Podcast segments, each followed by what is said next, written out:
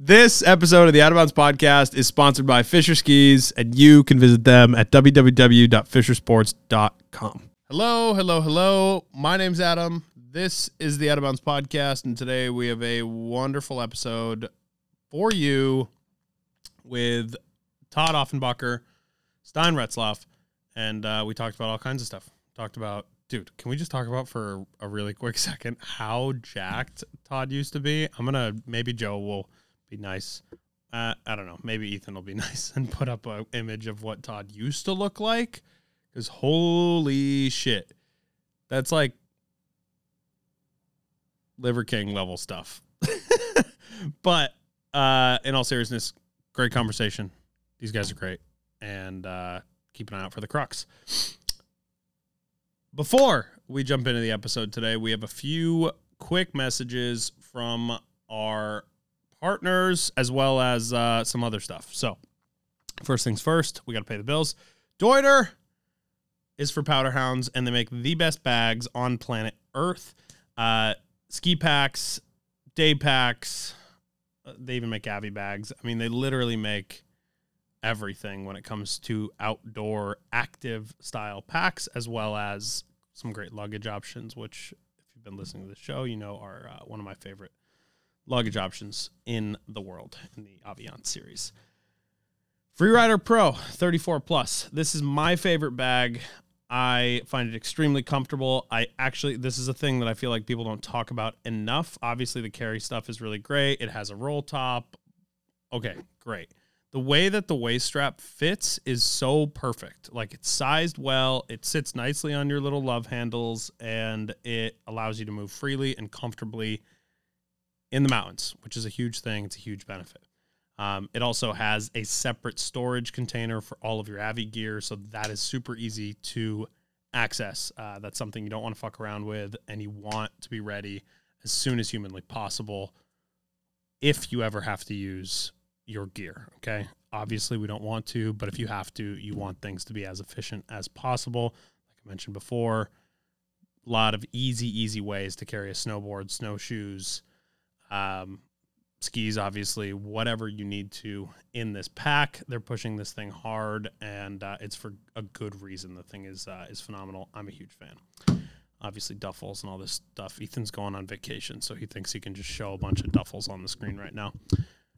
Anyway, go to deuter.com, D E U T E R. It is Deuter, not Deuter, in case you were wondering. Go to deuter.com and get yourself a new pack today and let them know that we sent you. Next, I'm going skiing tomorrow and I'm going to Cannon. Cannon is by far my favorite place to ski in New England. The terrain is great.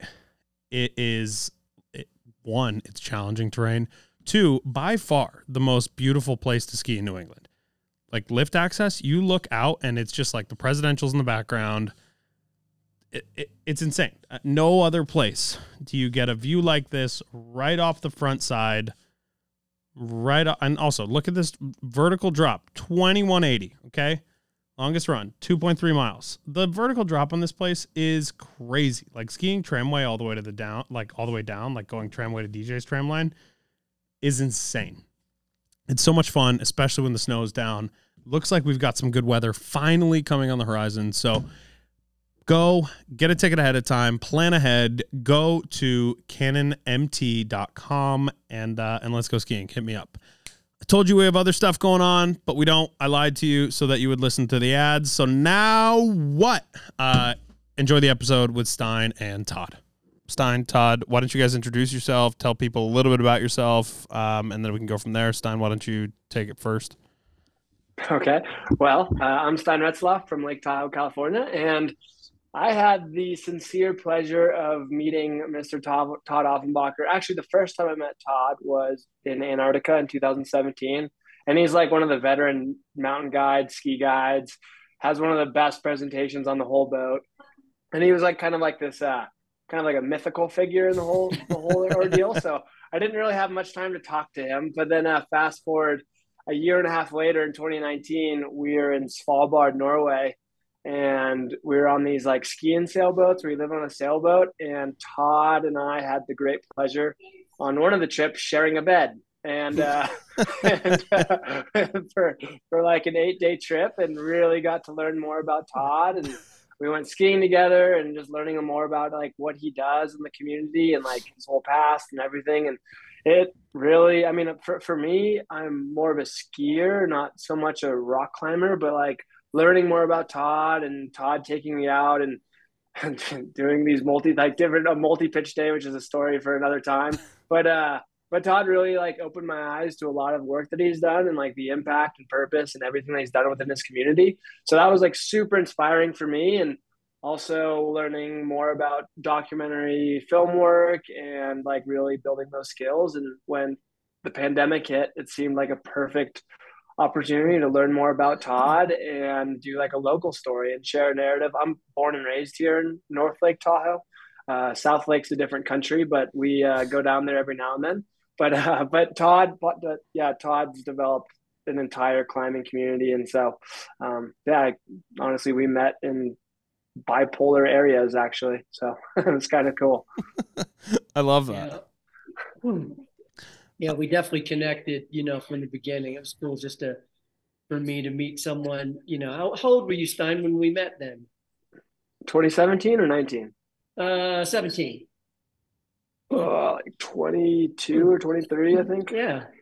So. I met Stein. He was he was pretty young, and you know him and another guy, Eric, showed up showed up on the trip to uh, shoot some video, do some guiding, and uh, I personally just find myself drawn to to people that just kind of have that that ability that that kind of take charge of just being on a trip and saying i'm going to do whatever needs to be done. I'm going to be that person that volunteers. I'm going to be that person that sees someone needs help.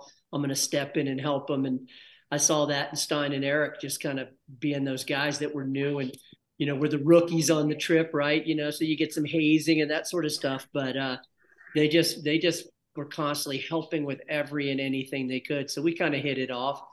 But I had I'd been doing those trips with ice axe expeditions for maybe 12 years now, down to Antarctica, up to Norway, to Greenland, to Svalbard, where the polar bears are, um, ski guiding. And I worked for 22, almost 23 years as a TV host for outside uh, television.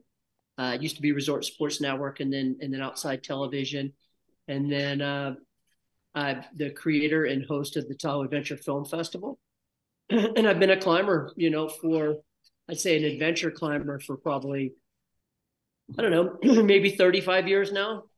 You know, climbing in Yosemite, lots of lots of El Capitan routes, uh, a lot taken a few times taken disabled people up El Capitan, then traveling the world uh, to do kind of big wall first ascents back maybe 20 years ago. That was a big big passion of mine going with friends over to Pakistan and Peru and China and some of these more remote places in the big mountains and putting up new routes to to more recently uh, in the last I don't know 15 years putting up a lot of more moderate routes here in the Lake Tahoe area and and, and beyond.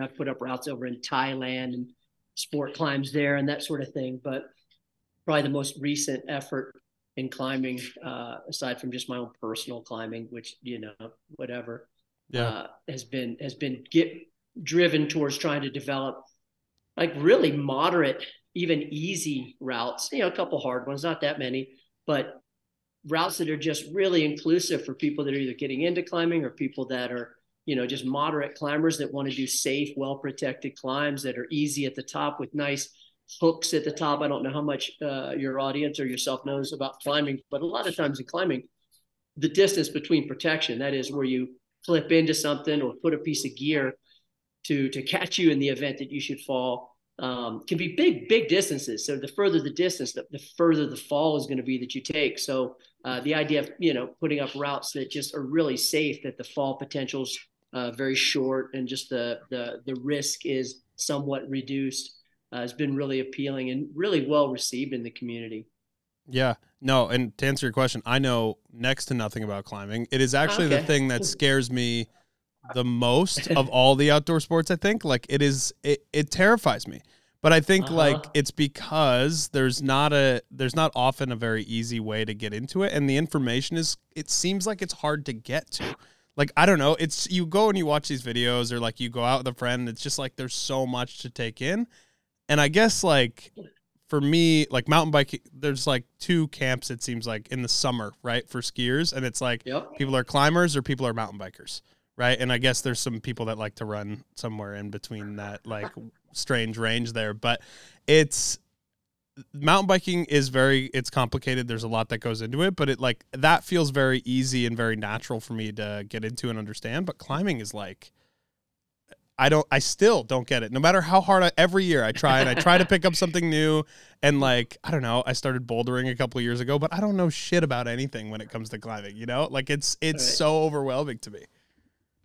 Yeah. I can I can Me- I can me understand too. that. Yeah. I can understand. I mean, you know, one thing you have in climbing is you have to have a partner. yeah. You know, and, and and then if you're new at climbing, then you have to have a partner that kind of knows all those things that are that are foreign and and mysterious to you, right? They've got to know how to get the rope to the top and back down. They need to know how to do it safely. They need to know how to protect, you know, how to if the gear is safe or is not safe. You know, how, all these things. If you're doing a multi pitch, how we're going to get down from here? How do we get to the base? Where does this climb go? Um, yeah, there's there's a lot to it. So there's that compared to say mountain biking. You know, you can just grab your mountain bike and start exploring trails, and if you go too far, you just turn around and ride back. But if you start climbing up, you know, and you get 20 feet out from from a piece of protection, and you can't make the move, and you can't down climb, eh, eh, you're in a pretty you know precarious situation in that. So so I get it, I get it. It's But- hard. but I- It's hard, man. I actually I had this argument a few weeks ago with a friend. He was like he was telling me that he's terrified of mountain biking and he thinks that mountain biking is he was like it's 20 times more dangerous than going climbing. And I'm like you're an insane person. Like you choose Yeah. your adventure on a bike a little more, right? There's like and I guess you do in climbing too, but it seems I don't know, the risk is mitigated by what you're comfortable doing, especially if you like aren't one of those just go out and just huck yourself type people. And in that case, like it seems like those people hardly ever get hurt anyway. Like it seems like they're always like they bounce right back up and everything's fine, even if it goes poorly. But it it's terrifying to me. well, yeah, you have to come out and we'll, we'll we'll try to make it easy. That's something like a that's something a good guide could do is take someone and sure. give them the good give them the good experience where there's not as much exposure. The climbing's well within your physical ability. Explain it well. Yeah. You know, remove remove some of that mystery. You know, with without obviously mountain biking, you're getting in great cardio shape potentially. You know, going riding up a mountain. Yeah. Climbing, you definitely learn a lot of good te- technical skills that I like to then I mean, some of my favorite skiing is when you can kind of take some of those technical skills from climbing and transfer them over. You know, Right. climbing some steep couloir or uh, whatever it might be, rappelling into a couloir. I mean, you know, all the clients always want to, well, can we, can we rappel into something? Yeah, yeah, yeah. Say, okay, yeah, we'll rappel into something. You know, we won't need to, but we'll do it because everybody wants to use their harness and their ice screws and you know all that stuff. So that's the thing, of course. Like that's the thing that interests me the most, and that's why I was like, oh, maybe I should start playing with this idea a little bit more, is because like the the ability to connect it with mm. skiing is is probably the most exciting thing to me. At least like I don't know. For some reason, it seems like you have fifty percent of it down. You know what I mean? Like you have the skiing part down, sort of. And then like the climbing part, you just figure out after. Like I don't know. Like it seems like it's easier to go together. Yeah, and and like these these trips that Stein and I worked together on, you know, down in Antarctica and and, and in the Arctic, and for your listeners and and for you too, maybe is uh, you know, down in Antarctica is where the penguins are, and then up in the Arctic in the north is where the polar bears are. They don't coexist together. No, regardless of what all those Hallmark Christmas cards Yeah. show you, you know, S- Santa Claus hanging out with polar bears and penguins. they Coca Cola. Yeah, it is Coca Cola. Coca Cola can. But in, but in both those environments, you know, you're traveling on glaciers, so you're using ropes to travel safely uh, on glaciers for you know the crevasse hazard, hazard of falling into a crevasse and opening in the glacier. Um, so you're using that, the rescue skills. If you someone were to fall into a, a glacier, or I'm sorry, into a crevasse, or you had to rescue someone out, or uh, extract yourself out, self, you know, ex- extricate yourself out of a crevasse. Um, all of those climbing skills really come in handy there. And I see it sometimes with some of the some of the guides that are just skiers that the rope work stuff is still, you know, the, the it's a little bit more mysterious to them. Whereas when you're handling ropes all summer long, and then in wintertime, you know, you go back to using ropes for that sort of uh, technical travel. um, the, the two really mesh well in that environment I, I've found. So I, I do, I encourage all my ski friends and ski guide friends, uh, you know, and, and they've all got training and we do trainings on, on all of these trips together. But I do encourage them, like just the climbing, just playing with ropes. You know, it's like anything, you get better by yeah. doing it. You just tying knots with the rope, using the rope, coiling the rope, just the simple parts of, of dealing with that, that part of climbing transfers over to the type of, of skiing we've been doing. Yeah. I got to do more of that. Are you Let's still go, you're, you're still pretty new at it? Well, no, I mean, I well, I guess relatively, relative to Todd for sure. Yeah, and relative to a lot of the other guides, absolutely. I have a lot, I have a lot of work to do. But that's, but that's why uh, you make movies about people who inspire right. you and are mentors, and then and then they hang out with you more. Yeah, exactly. what you both get to travel to these places all of the time that people like you know write down on their bucket lists and like they want to go to it's like their number one travel like you think about norway and the arctic and like all these places is that stuff normalized for you yet or is it still like every time you go are, like are you still in awe of these places or is it just very regular at this point todd huh? absolutely, absolutely not. No, it's it's beautiful. I, for for me, I mean, I'm still like pretty novice into the whole thing. Uh, although I think I've spent like almost a full year on Svalbard. Um, I love that island more than anything, but it's not. It's all so surreal and like I mean, t- it's like Todd or Doug or one of the guys. They have an amazing quote that you tell everyone that goes to Antarctica. It's like you can't compare anywhere to that place. Like nowhere on earth compares to Antarctica. It's just every time you're there, it's un- unbelievable, like jaw dropping, just spectacular. No, every time is a fresh moment. Yeah, I'm exactly the same. I, I look forward to God every single trip we do. I just I'm anticipating, looking forward to it. You know, the only thing that maybe gets a little better is just knowing exactly what to pack, knowing what the weather's mm. like, what the snow's like, what skis, that stuff. But uh, but I always tell people, I'm like, gosh, you know, if I if I had millions of dollars to just do, you know, the money was no object. These are the trips I would be going on. I would go to Antarctica every year with Ice Axe, and I would go. Probably up to Svalbard, Norway, Greenland, some of those trips as well. I just I just love that environment. And and to, to Stein's point, you know, the Antarctica trip in particular, you're on a big old ship with warm bed, hot meals.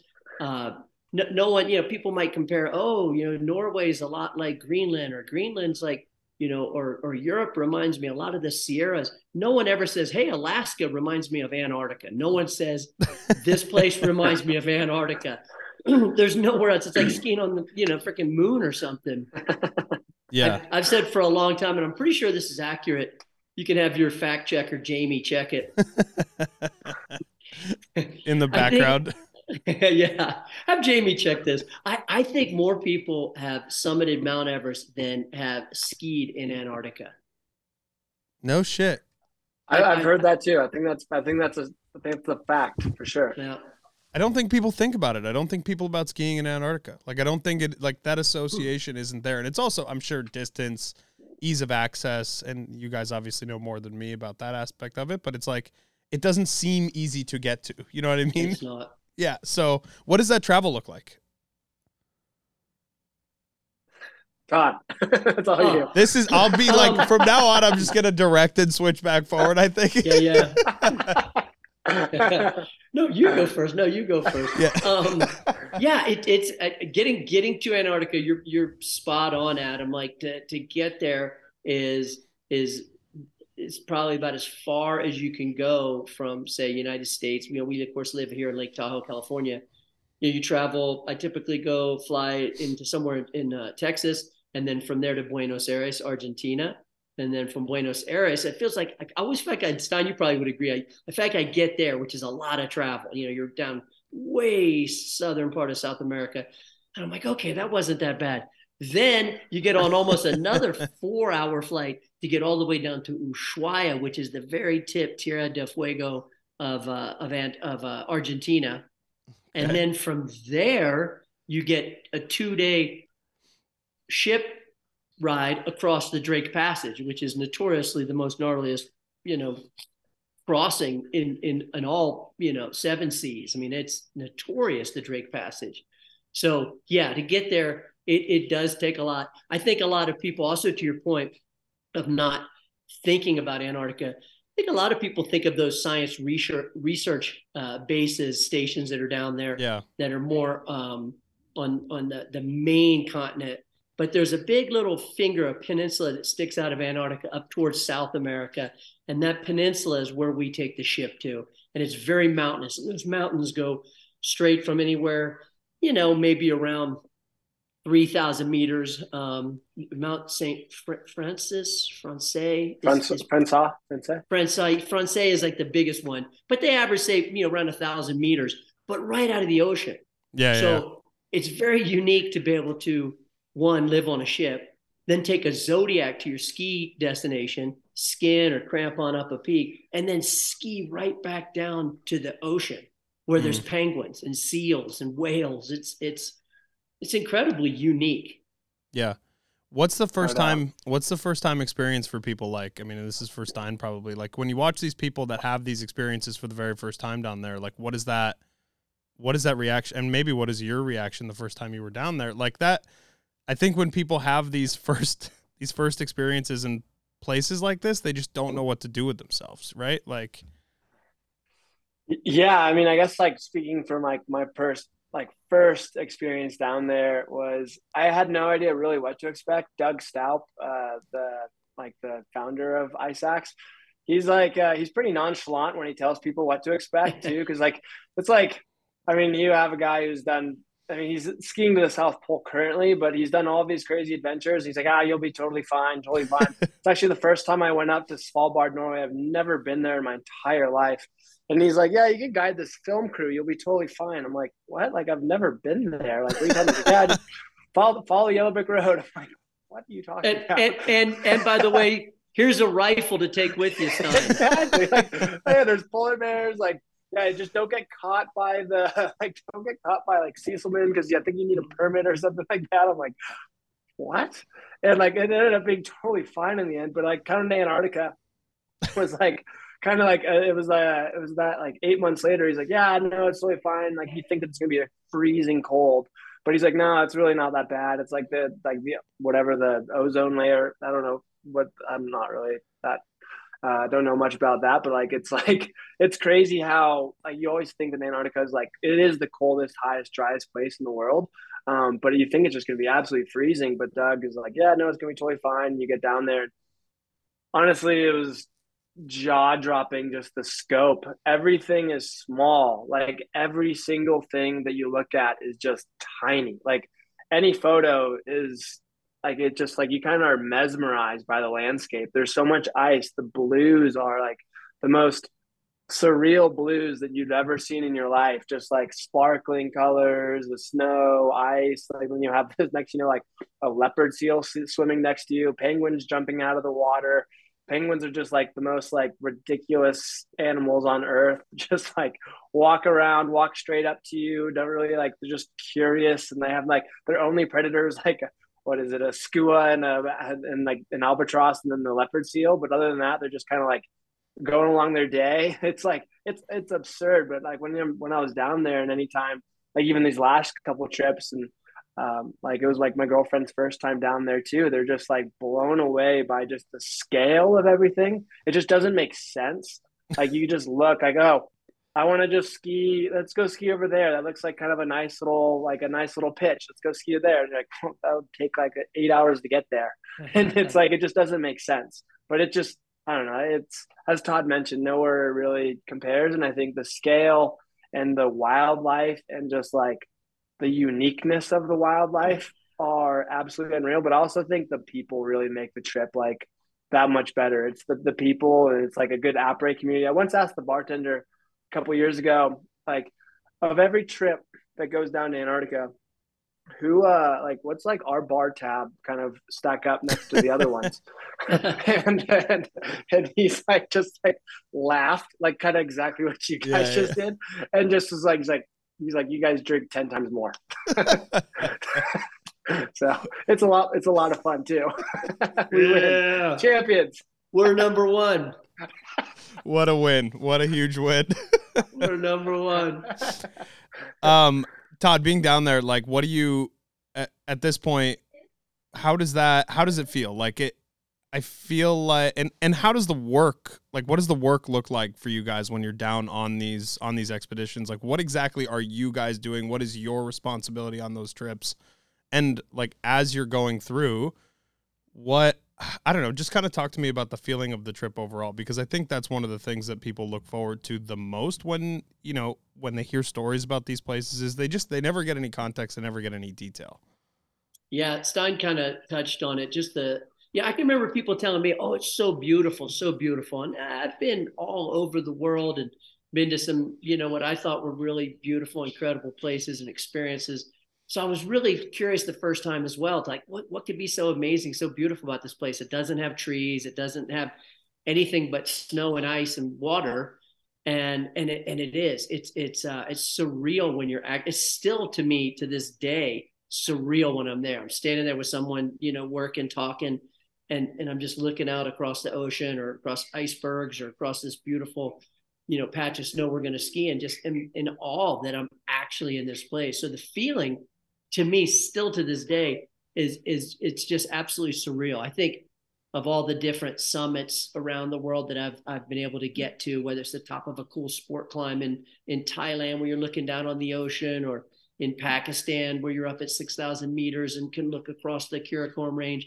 I think uh, to be on just any summit in a place like Antarctica on a day that's that's clear skies and you're surrounded by so much water with mm. icebergs mm. in it is is still probably one of I think the most unique, coolest summits of just sitting up there just where it felt so surreal. Like, am I just really here? And you think about I love to wherever I am on the globe, especially there, think about where you are on the planet and think, God, I am on the bottom of the planet right now. It's so yeah. unique. You know, I, I like that that Google Earth, the zoom in, and I, I my brain kind of works like that now, thanks to Google Earth, where it's like, oh my God, this is where I am in the whole planet of the Earth. I'm on the bottom of the planet, on top of this summit, surrounded by all this water. And if, as far as the as far as the work goes, uh, it, it's by far, unquestionably, without any doubt, the best job, the best work I've ever had in my life. You know, it has all the all the normal uh, stuff that that a mountain guide does. You know, in terms of just mitigating the risk and uh, planning the day, the route planning, the route setting, where you're going to go, uh, communicating to the clients, taking care of the clients, making sure they have the proper equipment. But and and all the all this all the same hazards that you have in the mountains, whether it's you know uh, the, the, the glacier concerns with crevasses, uncontrolled fall, avalanche, uh, all of those things. But then you add in this whole maritime component to to this to this mountain thing that's just so unique to be able to to add in that where you're living on a ship you're disembarking from a ship sometimes the waves are going like this you know at the at the gangway where you're loading up a Zodiac, getting clients into the Zodiac, loading the skis, the backpacks, the clients, getting to shore before before we take the clients to shore. We have a guide meeting very early in the morning, usually around 6 a.m. in the morning. We have a guide meeting and uh, discuss the day, where we are, location, all that stuff, uh, and kind of go over different landing sites where we're going to land people in the Zodiacs. There might be landing site A, B, C, maybe even landing site D. Uh, and then we'll have different guys that'll go out there very early and then prepare these sites because uh, one of the challenges there is you have these big glacial fronts that just meet the water and they can be several hundred feet tall. So of course you can't access from there. We've over the years now found these different landings where it's a nice snow ramp that comes down to the water. And so from there you can, you know, start skinning up or, or cramponing up. But right at the water's edge, depending on tide, you have to prepare these landings sometimes with a rope so people can get out of the boat and not not yeah. fall into the ocean with all their ski equipment on you know? It's it's very very unique in that sense.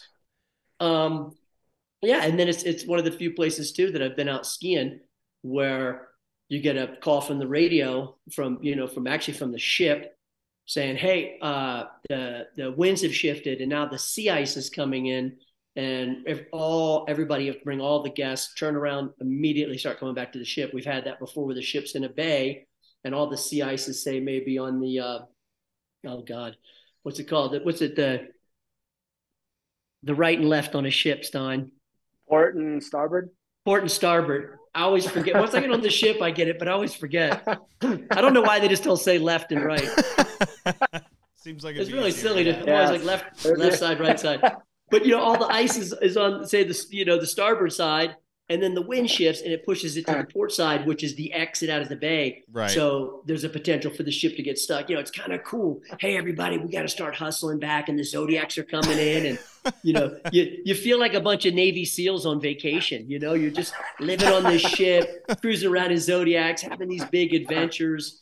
It's uh, it's just spectacular it's hilarious that that would be somebody else freaking out and you're like yeah it's it's kind of fun. You get to like oh, be in yeah. it like like people have to be panicking. Well and, and stein will tell you that's like one of that's one of my big ones is i'm always like never panic. You know the more panicky it gets i i, I try to and, and focus on just trying to be calm. It's, it's, if it's one thing i've learned is is that to just be that that calm person that calm voice of of reason uh, is is what a lot of people need sometimes just to calm themselves down. Yeah, uh, Todd has this like these three nevers: never complain, never give up, and never waste a day. And those actually, he has like I mean, he's has amazing presentation and like also even in the crux, like it's like a, kind of one of those through lines, like never waste a day with his daughter. Yeah, but it's like it, it, it I mean, there's so many times in life like on projects and whatnot where it's just like god this kind of sucks. But like you know like a lot of other people around you on the team might also be suffering so it's just kind of like just don't be the person to complain. So yeah. I definitely uh, pulled that from todd for sure. You got that in the back of your head every time you're about to complain. For sure. Don't complain. Todd would slap you. I love that. Uh, i'll be doing i'll be doing stuff sometimes with my daughter and she'll be like Daddy, are you complaining? I said, No, no, no. I was just pointing out. I was just pointing. I was just pointing out that my feet are totally wet. I'm not complaining about it. Just yeah. I'm fine. And it's good. It keeps you in uh, check. Just keeps noticing. you in check. Oh, you also do you still have that cussing jar? No, the cussing jar got put away. I think I just I think it just overfilled or it broke or something just out of so many up. swear words. um what's the clientele like on these trips? Like, I'm sure there's many of them that are great. I'm sure like people have a certain thing in their head, but I'm like, it. You're kind of going into a situation that I don't know. I don't know how educated people are about what they're getting into, and may, maybe they are, maybe they're not. But is there like a vetting process for this kind of thing, or is it just like you get whoever wants to sign up for these expeditions? Um, I I would say I, I think it's one of the really unique things about Ice Axe is they I mean Doug is just come on. Oh I've only skied a few days. That's fine. You can come down there and you know your guide can teach you how to ski on the glacier. And and I've seen that. I've seen nuts. it from and it's true. You can learn to you know whatever slope angle you're going to ski on. If it's 15 degrees to learn 20 degrees you can do that in Antarctica. You could do it, you know, at, at Resort. You know, you can do it either place.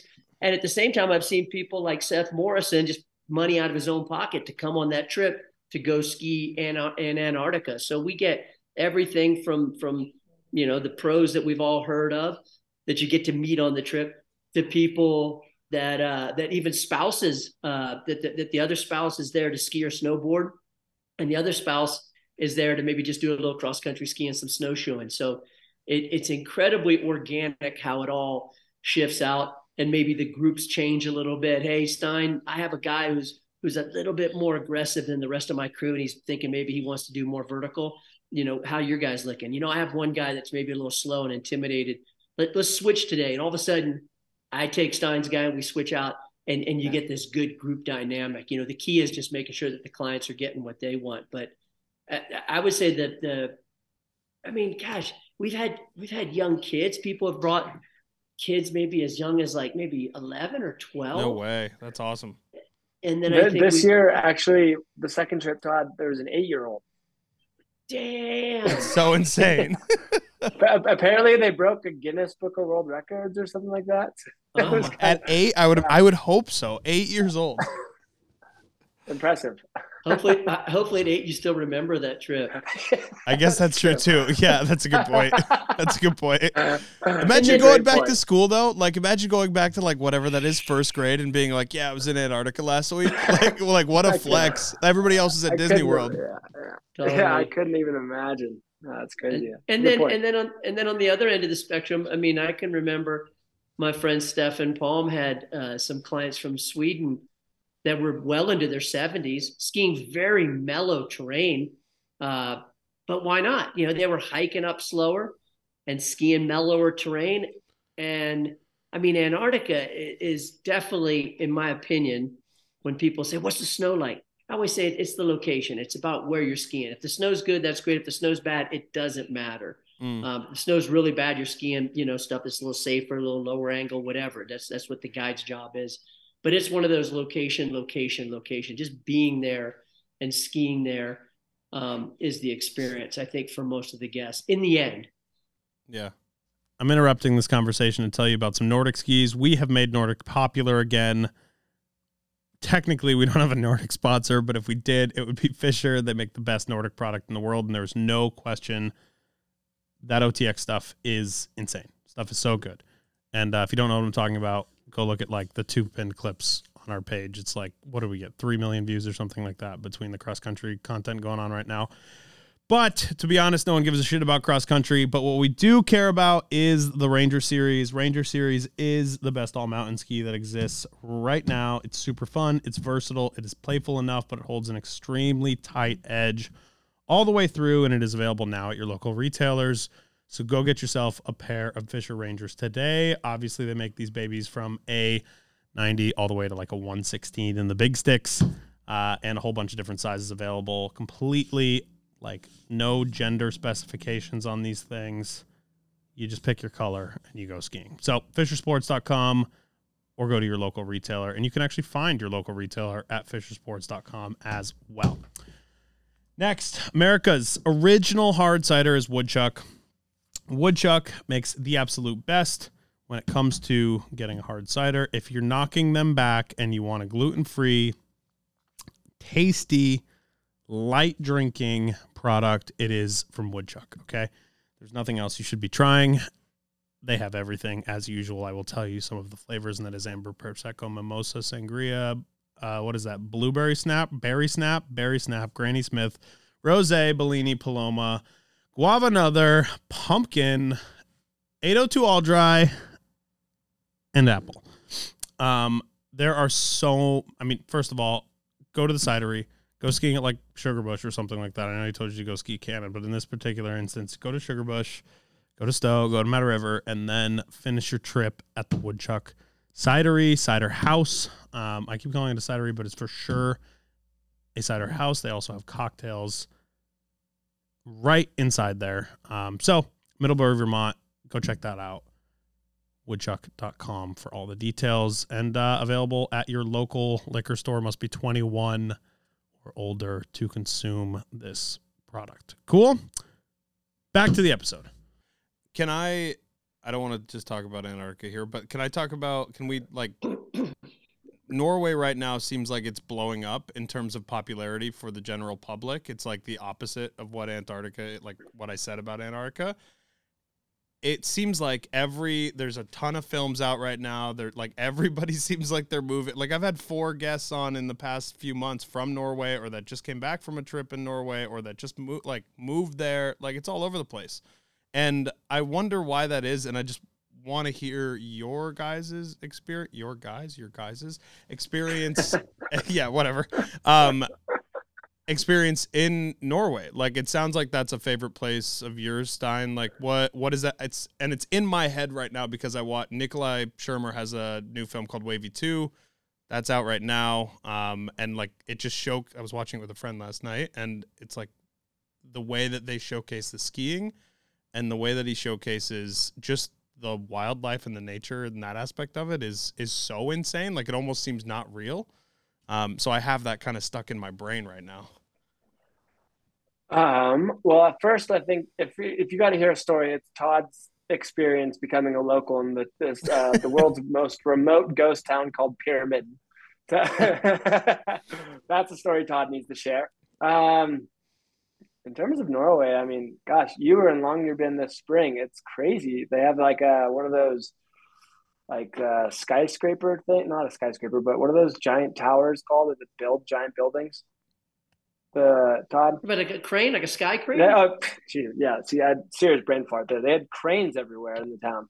Oh, I don't Northern, even. northern, yeah, northernmost town in the world had like a couple cranes there this year, and I was like, holy cow! The the groceries, the grocery store, they have all these placards saying no guns allowed inside the store, but now they all have self checkout. It's quite interesting. it's like, uh, I mean, at least in Svalbard, Longyearbyen, it's changed a ton in the last six years. I mean, that's the Yeah. one first time I ever went there was 2017, but you've been going there a lot longer than me. But I've just seen it since the pandemic. It just exploded. Yeah, it's changed. It's changed a lot, and I mean, Stein, you might better speak to it more articulate than me, but Svalbard is like a sovereignty nation that's Mhm. governed by Norway. So, to, for me personally, um, Adam, I always think of like Norway, Tromsø, uh, the Lyngen Alps, Right. those areas. And then I think of Svalbard, another three hours and 45 minute flight north Yep. to an isolated island, personally. Um, but both, I think, to your point, have become really popular. To me, it seems like a no brainer, and I'm not surprised because to me, it seems like, you know, it's again, for us to fly there, it's a long flight. Ultimately, you get to Oslo. Uh, and then from Oslo, you go uh, to Tromsø typically, and then to Longyearbyen to get there. But it, to me, it seems so obvious for Europeans, people in, in the EU, if your ski season goes till you know like through March, in in April is ideal for being in Norway. So you ski your ass off in in you know you're going further north. You ski Norway throughout April, and it's so accessible, you know, around that Tromsø area, just as an example. Yeah. And then into May, a short flight from there gets you up to to Svalbard. And then from there, you know, you're skiing well into, you know, oftentimes into the beginning of June. So to me, that seems like one thing. I think it's gotten put on the map, kind of like you're saying, you've seen Mm. the movies, the people talking about it. Mhm. But what a great way to extend your ski season. Yeah, Yeah. it's a good, great point. Yeah. Great, great point. Yeah, for sure. It's uh, it, it's one of those places that I think people look at and they're like, "This is going on my list." Especially, like I said, lately, I feel like it's just become a, a destination on people's radar for one reason or the other. And I, I, and again, I don't know what happened, but it just seems like since the pandemic, that has uh, it's completely blown up. Because I think, I don't know, when I was growing up, I never thought about it. Right? It was like it's a place, it's beautiful, but it's like I don't know. You think of it the same way you think of Switzerland. You know, it's like, yeah, I want to go, but like, I don't really know why I need to go there. You know what I mean? Like, like I'm sure it's beautiful, but I don't like, I don't know. E- Everything in the town of Longyearbyen is like the northernmost blank, like northernmost Right. bakery, northernmost brewery, northernmost nightclub. Like it's all northernmost. It's quite, quite, quite special and quite unique for sure. Yeah. Um, Todd Stein said you have a story about being out there. yeah. You talk about the uni- the uniform style. Yeah, uh, yeah, yeah. Well, I okay. I, I'll, like I just to preface a little bit of this uh, this town. Like I was going out there with this film crew in 2017, and we, it's like it's quite the snowmobile trek there, and we ended up entering. There's like two people, these two Russians who occupy this like hotel, which is like mega Soviet Russian. I think Ghost Town. yeah, Ghost Town. Like it, it's like it's like ah, what, what was the year? About I forgot exactly what year, but all of a sudden, like these ships roll up to this town, which was a coal coal plant, coal mining for uh, Russia, and all of a sudden these ships arrive. Like, hey, drop what you're doing, time to leave.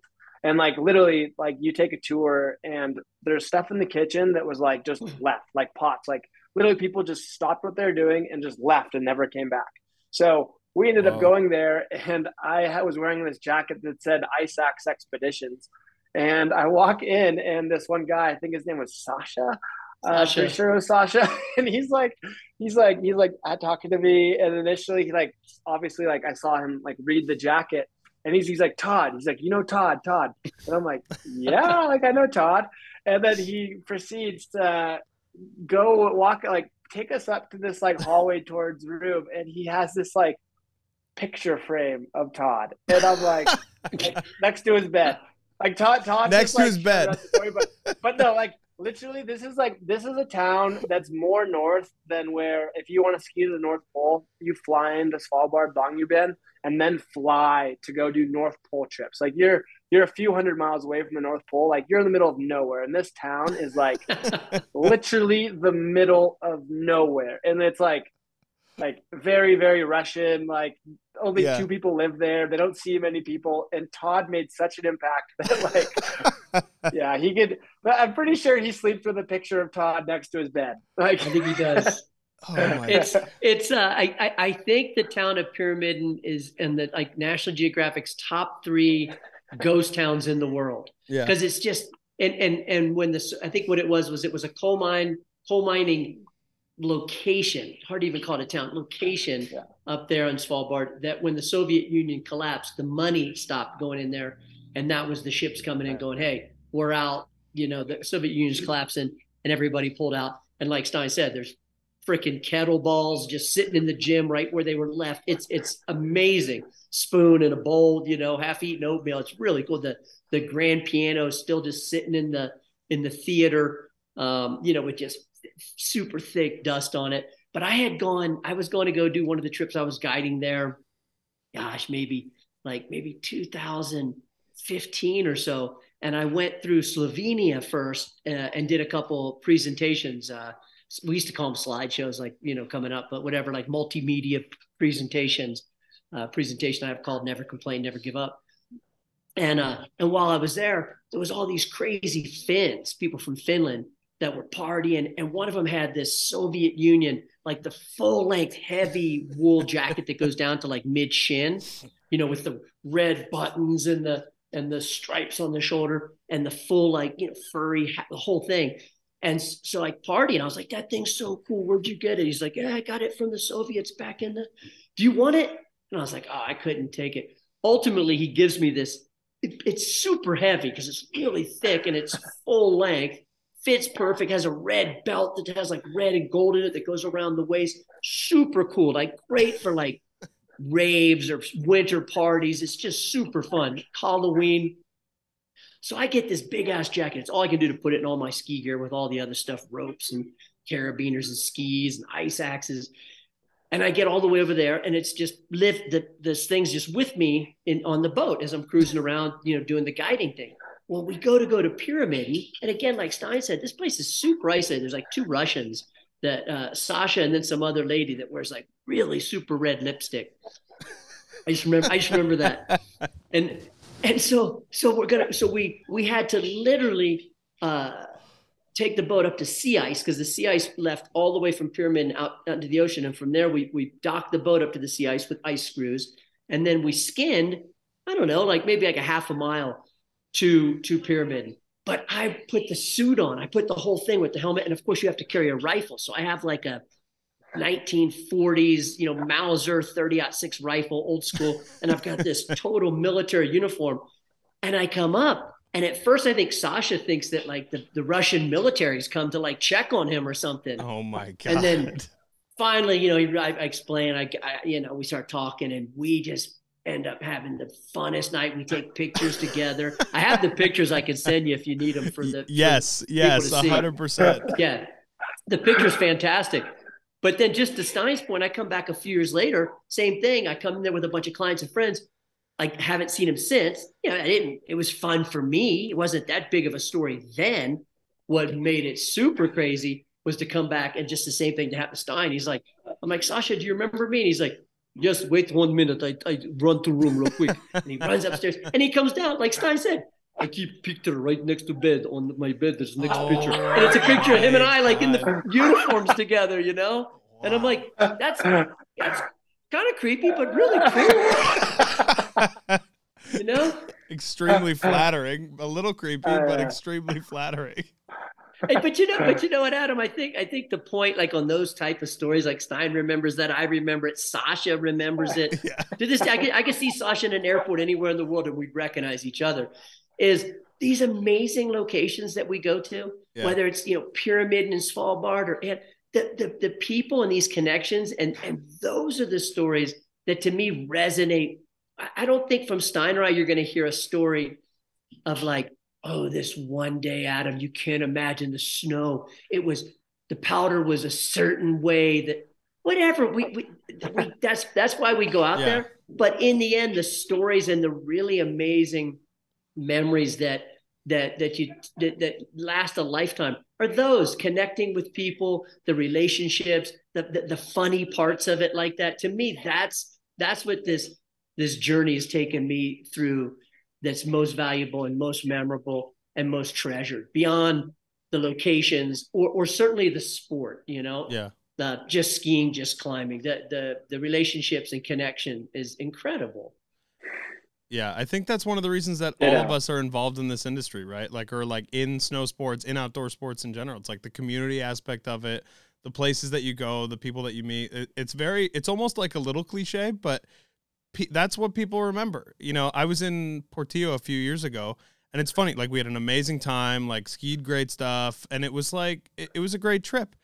The thing I remember most is at the like little bar at the bot, like down below I met this kid who was trying to like he we were just like I forget who it was. Somebody in our group was just looking for pot. Like everybody was looking for weed. Like and it was like down there it's like you go to jail. This kid like goes out of his way. This kid that we met like hardly spoke any English like goes out of his way to like go into his car hidden in his shoe in a shoebox he had like this little bag of chafe and he was like this is what like i'm sharing this with you and then he got caught the next day got caught the next day, went to jail, and then like I swear to God, got like got out and then contacted us like on Instagram afterwards It was like, I'm okay, I'm safe. I just like had to go away for a little while, but like everything's all good. And it's just like we ended up seeing him like in Santiago at the airport, like on the way out basically but it was like it, it's that kind of stuff that you remember like because it's For so sure. bizarre and it just kind of happens when you're there Yep. Wow. Yep. That's those wild. Are, Yeah. Those are the stories, right? It's funny as you were saying that. I was thinking, like, you know, obviously, I think anybody that has a podcast like yourself, Yeah. clearly, you know, it's the first time we're meeting. But, but, but that's what you you like the human connection. I Yeah. mean, I it's, and I'm sitting here right now thinking that, right? That's obvious. Like, you know, I, I sensed it immediately. Us talking for the first time. You know, there's a connection. But somebody, somebody that hates people needs to come up with a podcast because that would be a really funny podcast. The guy that just like has people on and just gives them a bunch of shit, just like is all irritated by them would be a really funny one because I don't think that's been done yet. I'm sure there's someone out there that's just like doing it by accident, you know, Right. like is actually upset all the time. I don't know if Right. anybody is doing it as a bit, but yeah, that would be hilarious. It, it's funny, you never know. Like you never know who you're gonna get. There's a lot of people, and we have five shows on the network now, and it's and everybody kind of has their own different style of like the way that they interview and the way what they bring to the table. It's like Michelle Parker hosts a show on the network, and it's like the way that she interviews versus the way that I interview versus anybody else is completely different from each other. But it's like there there's kind of benefits to all of it. But the goal at the end of it is like is that connection aspect, right? Yeah, for sure. And it's beautiful. I, you know, I personally, you know, Stein keeps talking about or referencing, you know, this presentation I do. And I, I just still am such a believer in storytelling. I think that art of storytelling, you know, has, has, has been in our culture, you know, going back to when we were cavemen, Yeah. telling you about the saber tooth, you know, tiger that attacked me out of a tree and how I kicked his ass. you know, and then it has a funny punchline at the end. Those stories are so good. You know, whereas nowadays people pull out their phone and it's like, Yeah. I, I hate being at a party when someone's like, "Oh, Adam, look, look, at this video of this." I'm always like, "Get get out of here! Tell me the story. I Yeah. don't want to see the picture. Tell me, tell me what happened. Tell me what it felt like. Tell me what it smelled like. In you know, in that avalanche. Tell me, you know, Tell me what it smelled like. God, I hope I Tell never me- have to experience what the inside of an avalanche smells like. Um, yeah, it's it's true. And actually, okay, this is a good segue. Um, tell me a little bit about the Crux film. Like, whose idea was this? Obviously, it's based around Todd, but like, what what's the story? Kind of tell people a little bit about this, because it's going to be available for people. It sounds like hopefully. In hey, spring. Olive, Olive, get Daddy some more whiskey. Come here, get Daddy some more whiskey. I can't. I'm on a podcast right now. I can't. It's in the closet. Go get some. Come on. yes, I, I love you, Todd. You're great. this is the best. I can't. I'm on a podcast right now. Um, well, I don't. I mean, it's the crux is about Todd's life, and from my perspective, yeah, actually, it was actually the same trip you brought up, Michelle. The same trip that when Michelle and a crew were up in Svalbard on the sailboat, uh, when Todd and I were sharing that bed. Oh, and, no kidding. Uh, so, so we we really got to know, and again, just like learning more about Todd and the story, and really developing more of those like like trying like I mean, in these places, you, I mean, it's really unique because you have no service. You're you're off in the middle of nowhere. There's not even the opportunity to have Wi-Fi. Like you're sitting in a space totally connected and having to like i mean whether you like it or not you're conversing with others and learning more about their story so for me, it was like Todd was starting to share a lot more about this, and I was like very interested in learning to rock climb. And Todd's like, "Yeah, no, I've." He's like, "Well, if you're ever out in the Meyers, South Lake Tahoe area, I've developed all these routes and whatnot." And he started telling me about like essentially bringing his daughter Olive into the climbing scene, of whom is a much better climber than I am. And even when we were like, she's eight years old out climbing me for sure. and but so like, I mean, I started learning more about, and it was like on that trip in Svalbard where I started learning a lot more about Todd and what he's done for the community. And when we got back, so that was like 2019. So yeah, just like within a year, we uh, essentially just kept talking. It was actually hilarious. He took me for a multi pitch that summer, and like, like I'll just share the story because essentially, like I, I, again, I'm like really interested in learning more about climbing and like getting into it. Like I, I sport climbing every now and then. But Todd takes me on a multi pitch. We're sitting in his truck.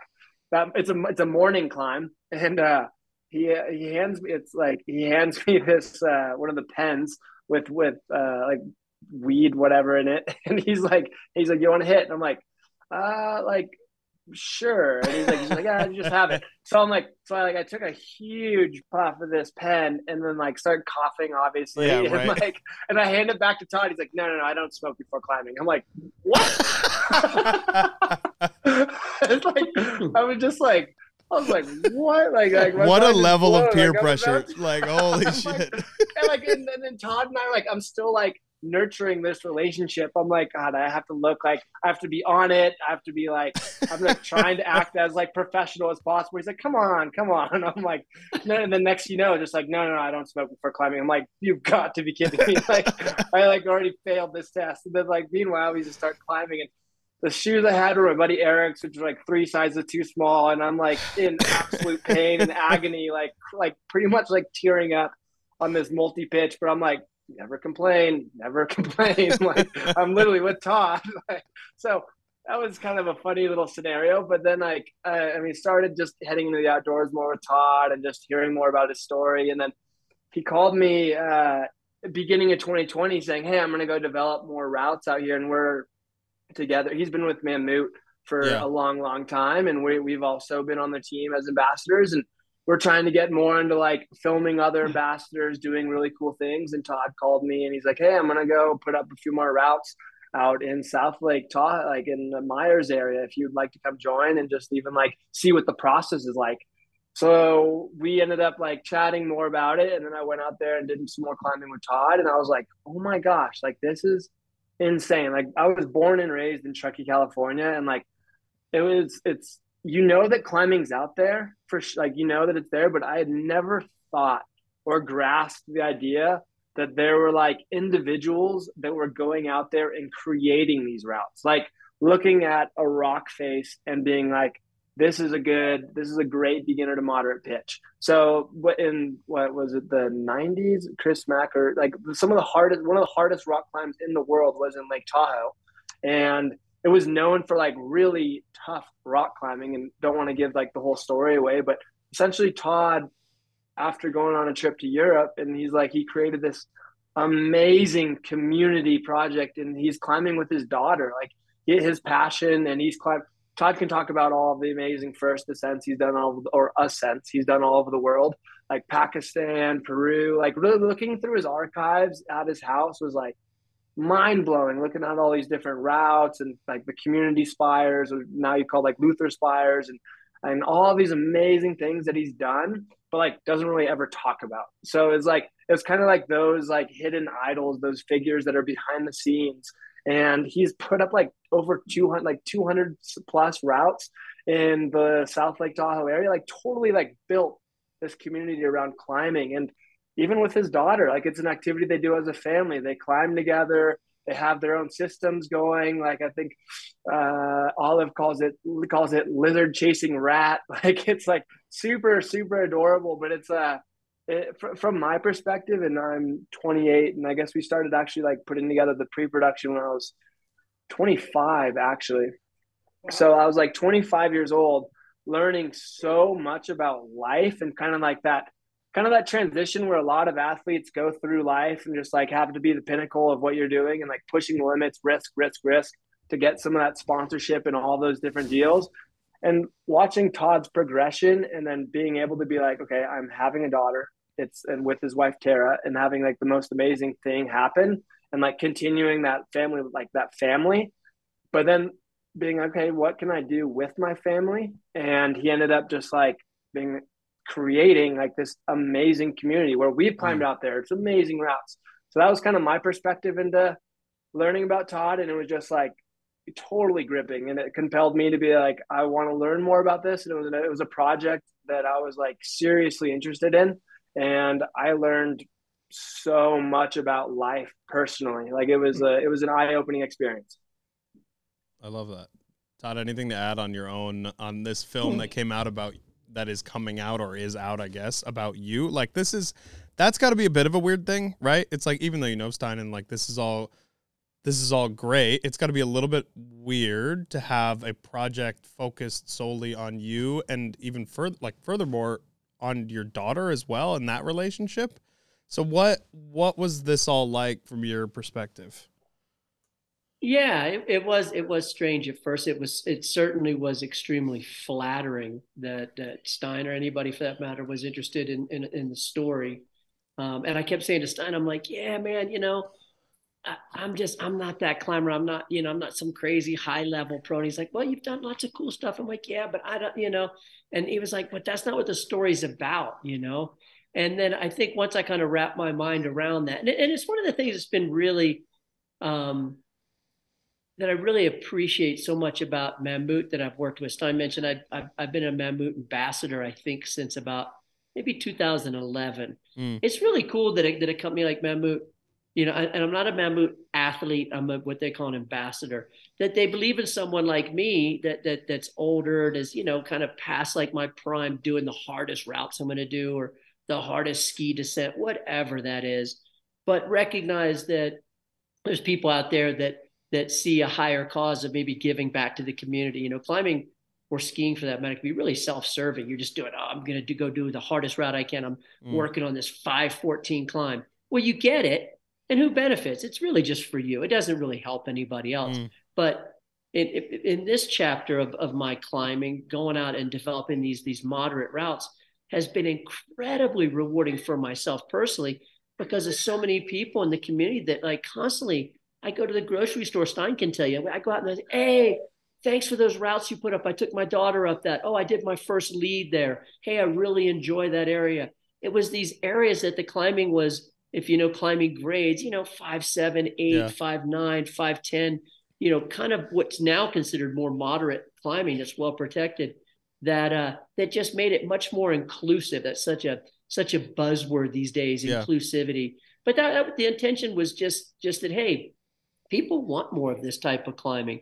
So that part's been really rewarding to to to to put my energy into it for other people. But I get I personally get so much out of it. I just love the fact I love hearing these stories of people telling me that they're some of their first climbing experiences. And it's a perfect transition. We have a great climbing gym now in our community called uh, uh, Blue Granite, mm-hmm. uh, which is relatively new in the last, I don't know, four or five years.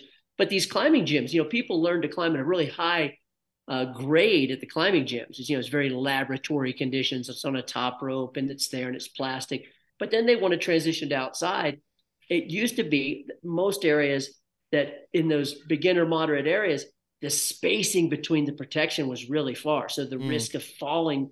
So, so it had just a different fear factor. There was a different, when I got into climbing 30, 35 years ago, the risk tolerance was different in climbing. Whereas I think I think that's changing. You know, I, I, hope so. I feel like a lot of outdoor sports that maybe there has been a shift in our risk tolerance. I've lost a, a really high number of friends in the mountains through climbing and skiing, through mm. accidents and avalanches and and those type of things. That I do feel like now that maybe the the the pendulum shifted to to a risk tolerance that's a little bit more sustainable uh, in some of these sports. And this is just one one of the avenues for that to make it a little bit more sustainable, a little bit more inclusive, and and those hard run out climbs, those dangerous ones. You know, the stuff we did in Pakistan and Peru.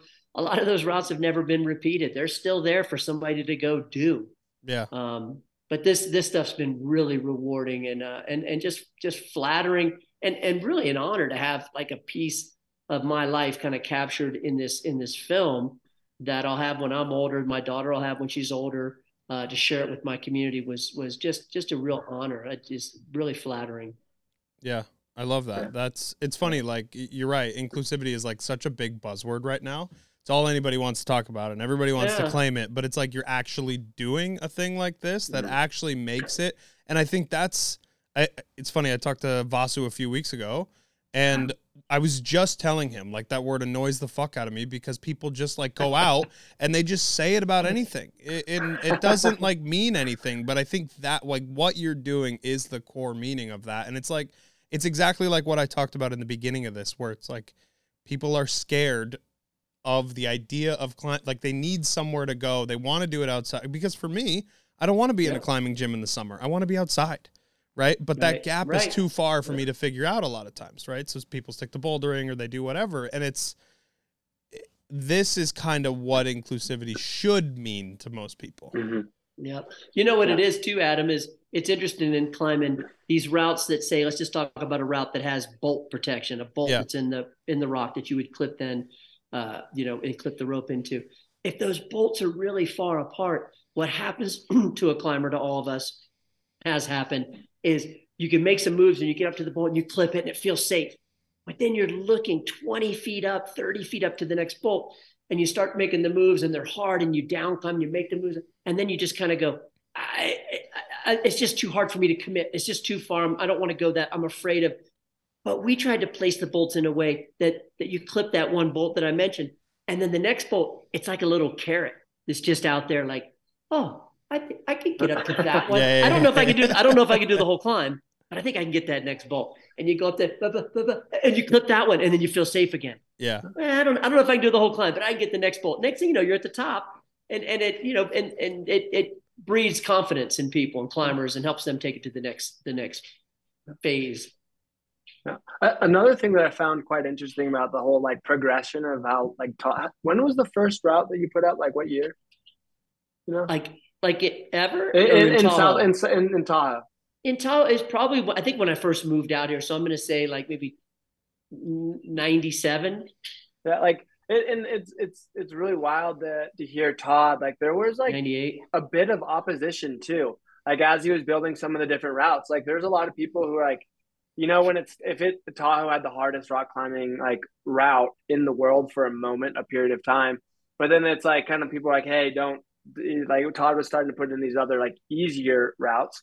And there's people, and Todd has a few stories of like these different folks who are like, hey, they like cutting his bolts down, saying it's too easy. And it's like, you can't be putting up these beginner to moderate routes on these faces that should exclusively just be hard things that people should climb. So it's like, there was some opposition to it, but on the greater good, like I mean, even a goal for this film is not only like a timepiece for Todd and his family, but I mean, a couple of generations down the road and whatnot, like as people cart, like these routes are going to be here for a long, long, long time, if not forever, and that people will be able to use. And the like the Tahoe community is growing, oh, really, really, really quickly. But like so, like thousands of people are going to be climbing these routes, and it's kind of like for this film to kind of timestamp an individual who created all of these things for such like future generations mm. of anyone, like whatever age, like from four years old to 80 years old it's like it's it's that's another big goal of this film is to really timestamp those kind of local heroes who do it volunteer based like todd's like i'm not getting on the cover of climbing magazine doing these routes he just like it's volunteer like he's like an altruist mm. i love that yeah I, I can't see a reason why like I kind of get it, but I also don't mm-hmm. understand it at all, right? Why people would not want like they're kind of protecting their own ego in a way. But other than that, I can't really think of a good reason why people are like why they would be opposed to this kind of thing, right? Like it's funny. Gatekeeping is another word that gets thrown all the time, like all the time out there right now. And it's like that also kind of makes me annoyed because it's always like someone who is annoying saying it, it feels like. But there is this like that is what it is at its core, right? Like that is what the the definition of it, right? By like if you're gonna go in Webster's, like that is what it is, right? And. I think there's there's a lot of value in just being like, look, like you might not love it, but this is for a lot of people for a long time. Like it's actually a really cool thing to do. Yeah. yeah there, there wasn't much resistance, but but there was, and the resistance from from you know the the few was were, was pretty stout. You know, like it was aggressive and. But but it, it, your your point to gatekeeping is exactly it. You know, things change, and uh, Europe has kind of always been you know, a few, I don't know, maybe a decade ahead of us in climbing and skiing and the progression of things. It, it, I got the influence from going over to Europe and seeing yeah. how many moderate areas there were when my daughter was young. You know, I went to Chamonix thinking I wanted to go do all this rad stuff. And I was like, what am I going to do with a three year old in Chamonix? Come to find out, they have routes that you can go do with a three year old in Chamonix because they get it. These, you know, these hardcore right. climbers have families and they want their kids to learn. They want to be able to do it safely. Um, yeah. So yeah, it's it's it's a it does uh, timestamp a, a, particular maybe transition in climbing with risk tolerance and uh, accessibility.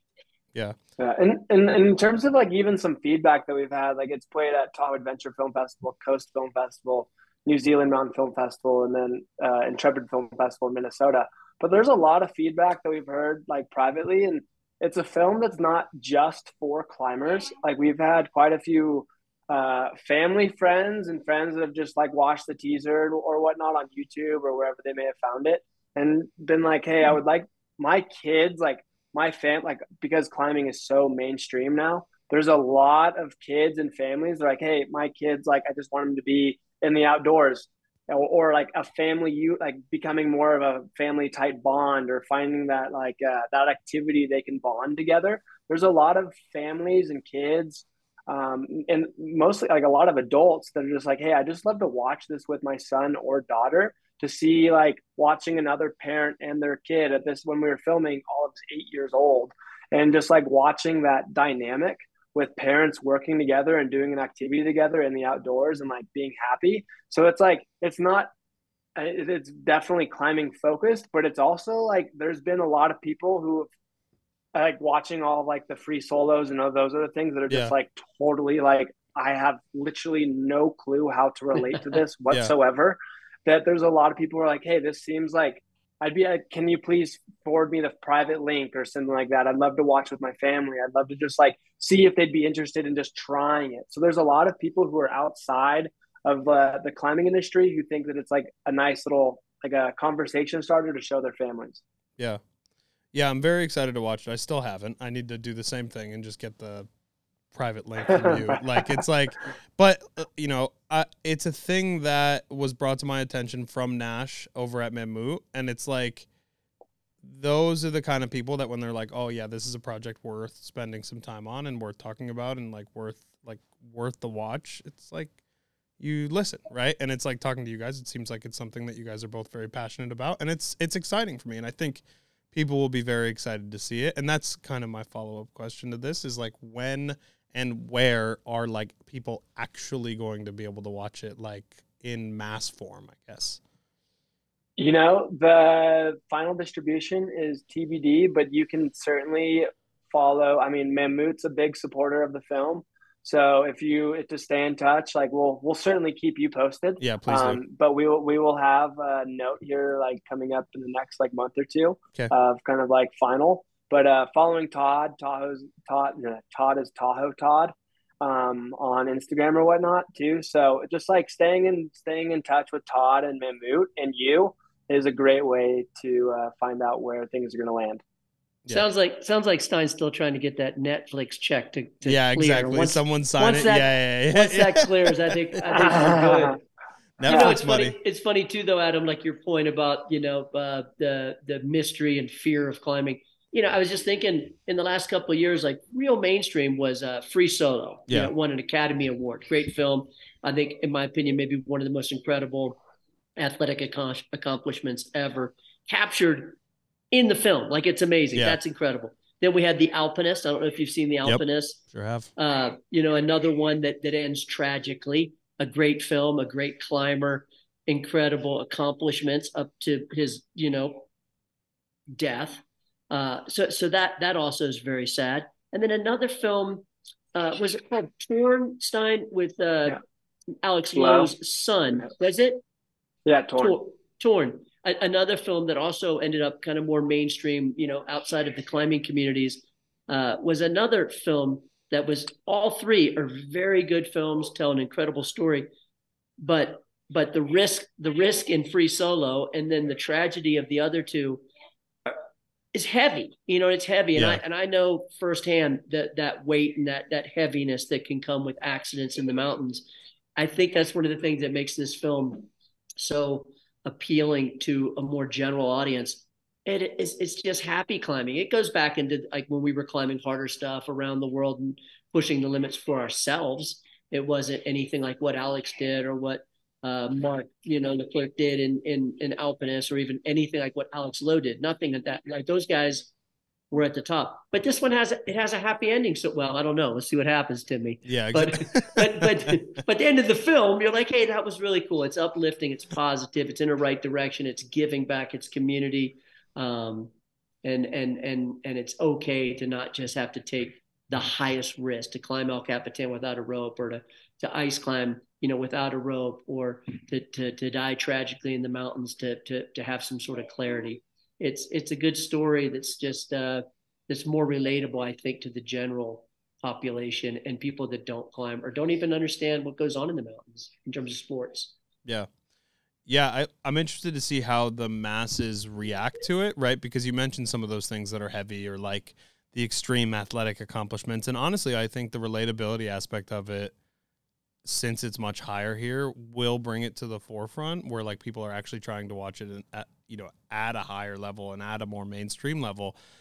Because so many of these like extreme athletic achievements like not to downplay what Alex did obviously like incredible film but an outlier you know like kind of an outlier in terms of like athletic accomplishment making it mainstream.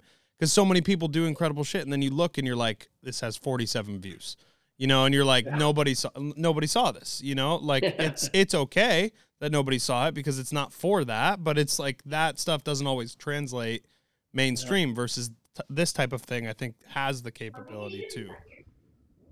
Right. That's the goal. That's, That's the goal. Certainly the goal. Um, I don't want to keep you guys too much longer. I have a question for Todd. Todd, what is all of like all of these photos of you looking absurdly jacked? What is what part of life did this happen? Like, what is going on? Like, what happened during that time? For, and for, I'm sure Joe will pop this up on the screen or something because, like, it's absurd looking, man. I think you're referencing some photos, some images, some videos from the 1980s. I sure am. when, when in the 80s, uh, I don't know, flat tops, cocaine, convertibles, and bodybuilding were all very, very popular. And uh, and I never had it. I didn't. I never owned a convertible, but but otherwise I did enjoy the '80s.